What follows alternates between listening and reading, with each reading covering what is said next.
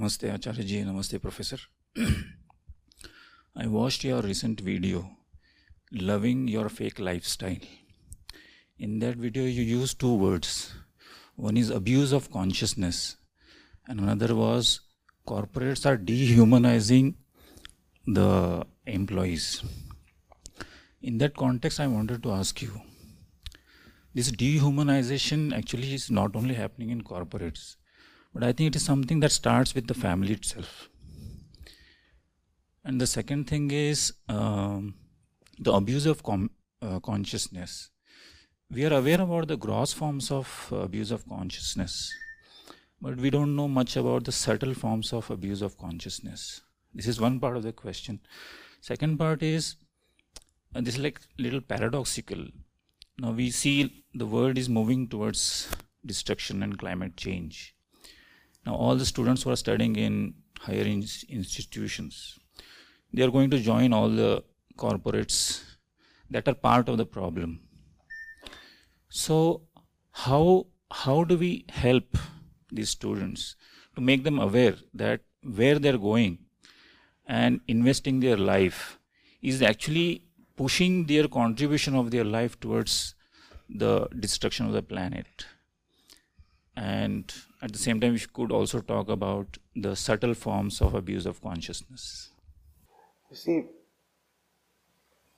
to use human thought, feelings, energy, any resources available to the human being for any end objective other than liberation is actually abuse of consciousness. Hmm? When you are physically alive, you are said to be conscious, right? Yeah. So, abuse of consciousness is simply abuse of life. Hmm?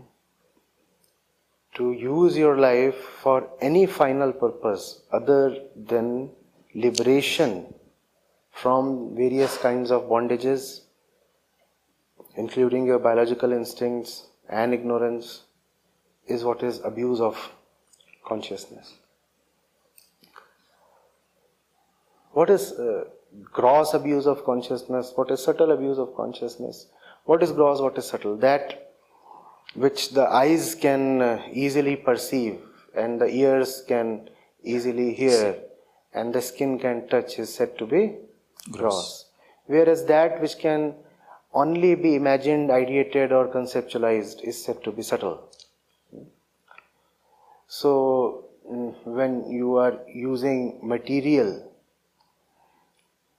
uh, in the hope that uh, material will give you lasting fulfillment, that is gross abuse.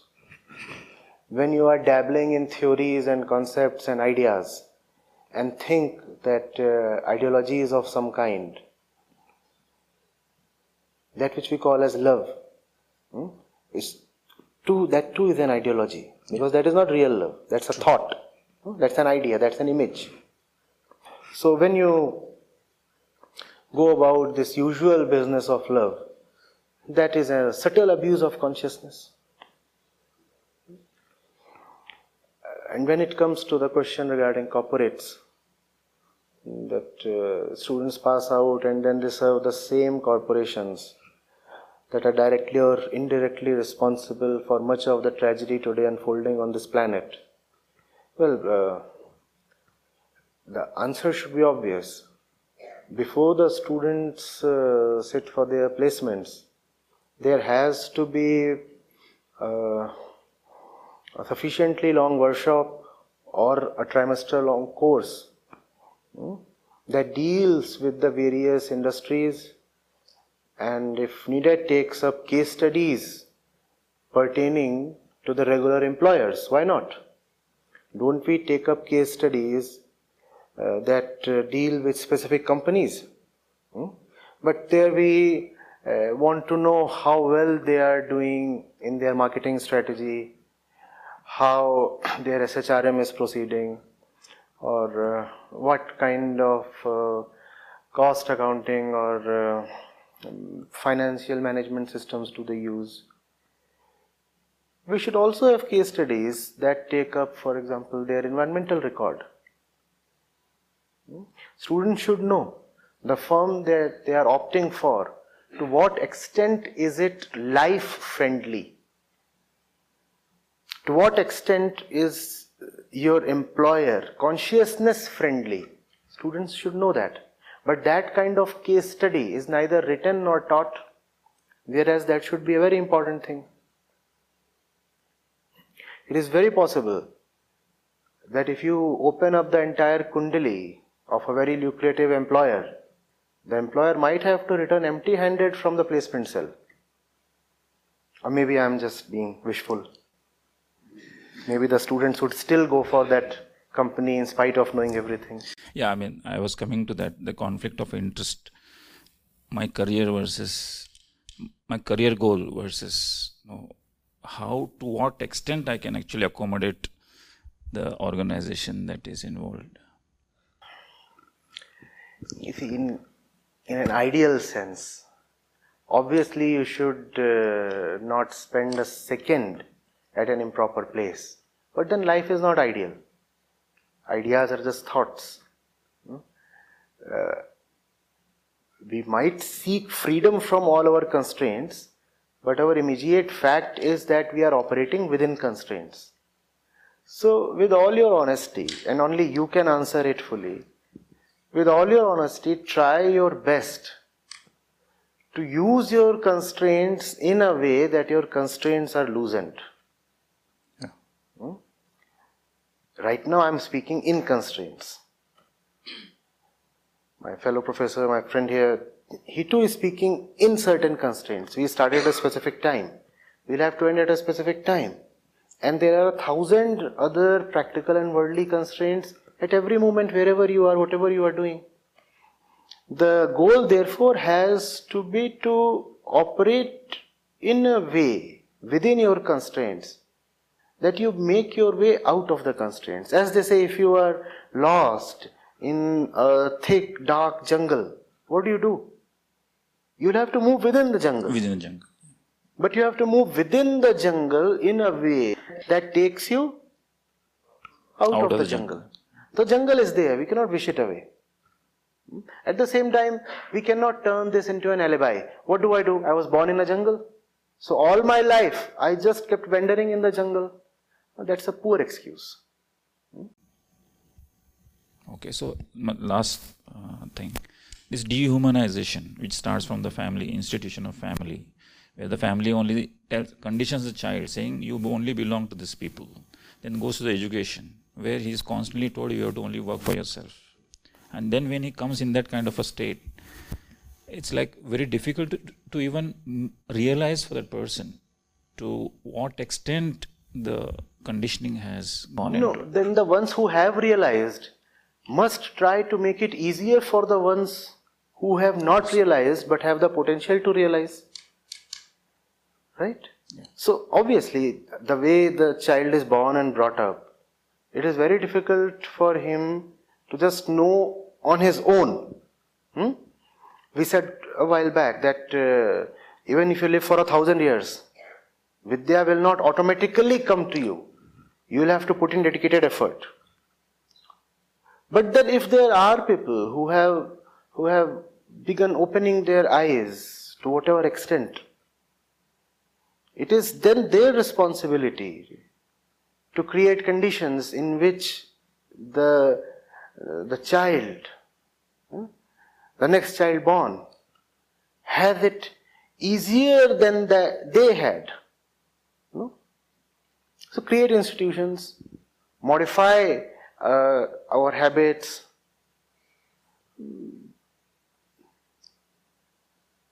Curriculum. the curricula. There is so much that the child goes through. Yeah. Try taking care of it. There is no other way. There is no other way. Otherwise, the system is very much a closed and self contained one. The cycle of ignorance will continue for a million years, and there is nothing within the cycle that will disrupt it. Right? It can just continue. like- You have uh, tribesmen who have been living in a particular way, completely unchanged since the beginning of civilization. Yeah. Nothing has changed. The indigenous people. Yes. Right? Yes. And not only have they not changed, many of them actively and very aggressively resist any external contact. If you want to get in touch with them, you will be met with bows and arrows. yes. Uh, So that's the way of Prakriti, physical nature. The responsibility, therefore, belongs to those who have begun knowing. Those who do not know are also free of responsibility. Just if I can just add one sentence on uh, nature and uh, you know how the businesses are uh, sort of uh, assaulting the nature and all that. I was only wondering. I keep saying this to my students all the time.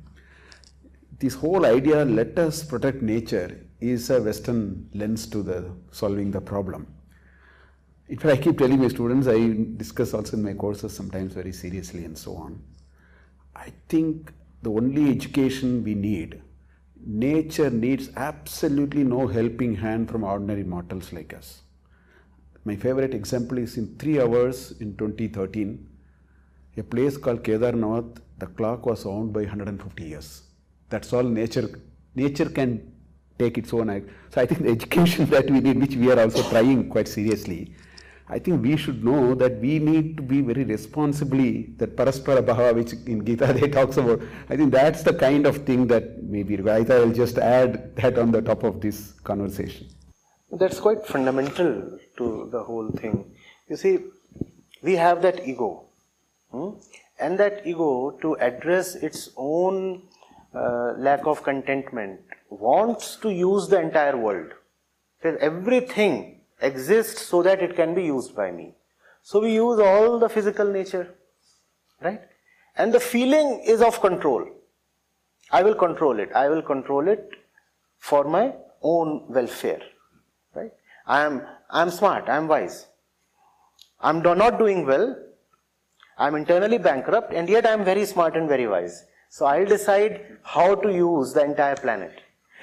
But after a while, it becomes uh, very difficult to avoid seeing that I have totally destroyed the planet. So what do I do? I still operate from the point of my doership. I say I was the one who destroyed the planet, and now I remaining who I am, I will redress the destruction. You are the destroyer. How will you suddenly become the savior? It's just that the doership knows no limits. Sometimes you say that I am hacking the jungle down, sometimes you say, oh, I am now going for reforestation. So deforestation and then reforestation. So he's saying here, you leave the forest alone. You neither need to deforest nor reforest. You leave it alone, it will take care of itself. Your reforestation, mind these words, is probably as bad as your deforestation, or maybe even worse, maybe even worse. When you are such a drunkard in the internal sense, your consciousness is totally deluded. Do you even know the right meaning of help or redressal of a grievance? Do you really know what the forest needs? A fundamental question. Have you ever known what you really need? Do you know what you need in life? Then how do you know what the forest needs? But the ego and its arrogance know no limits. So you say, I do not know my own needs, but I know what the forest needs, so I'll go and reforest. Your reforestation might actually be worse than your deforestation. Why can't you just keep uh, your, your hands away, hands off? That's what is needed. But that's something we cannot tolerate to live with. Hmm? The realization that I am a sick person and my first duty is to take care of myself. I'm not someone who should go about uh, doing this and that in the planet, winning territories, or uh, helping people or this, that, you are in no position to help anybody. Not that helping is bad. But uh, if the surgeon himself is in a drunken state, God save the surgery. Not even God can save.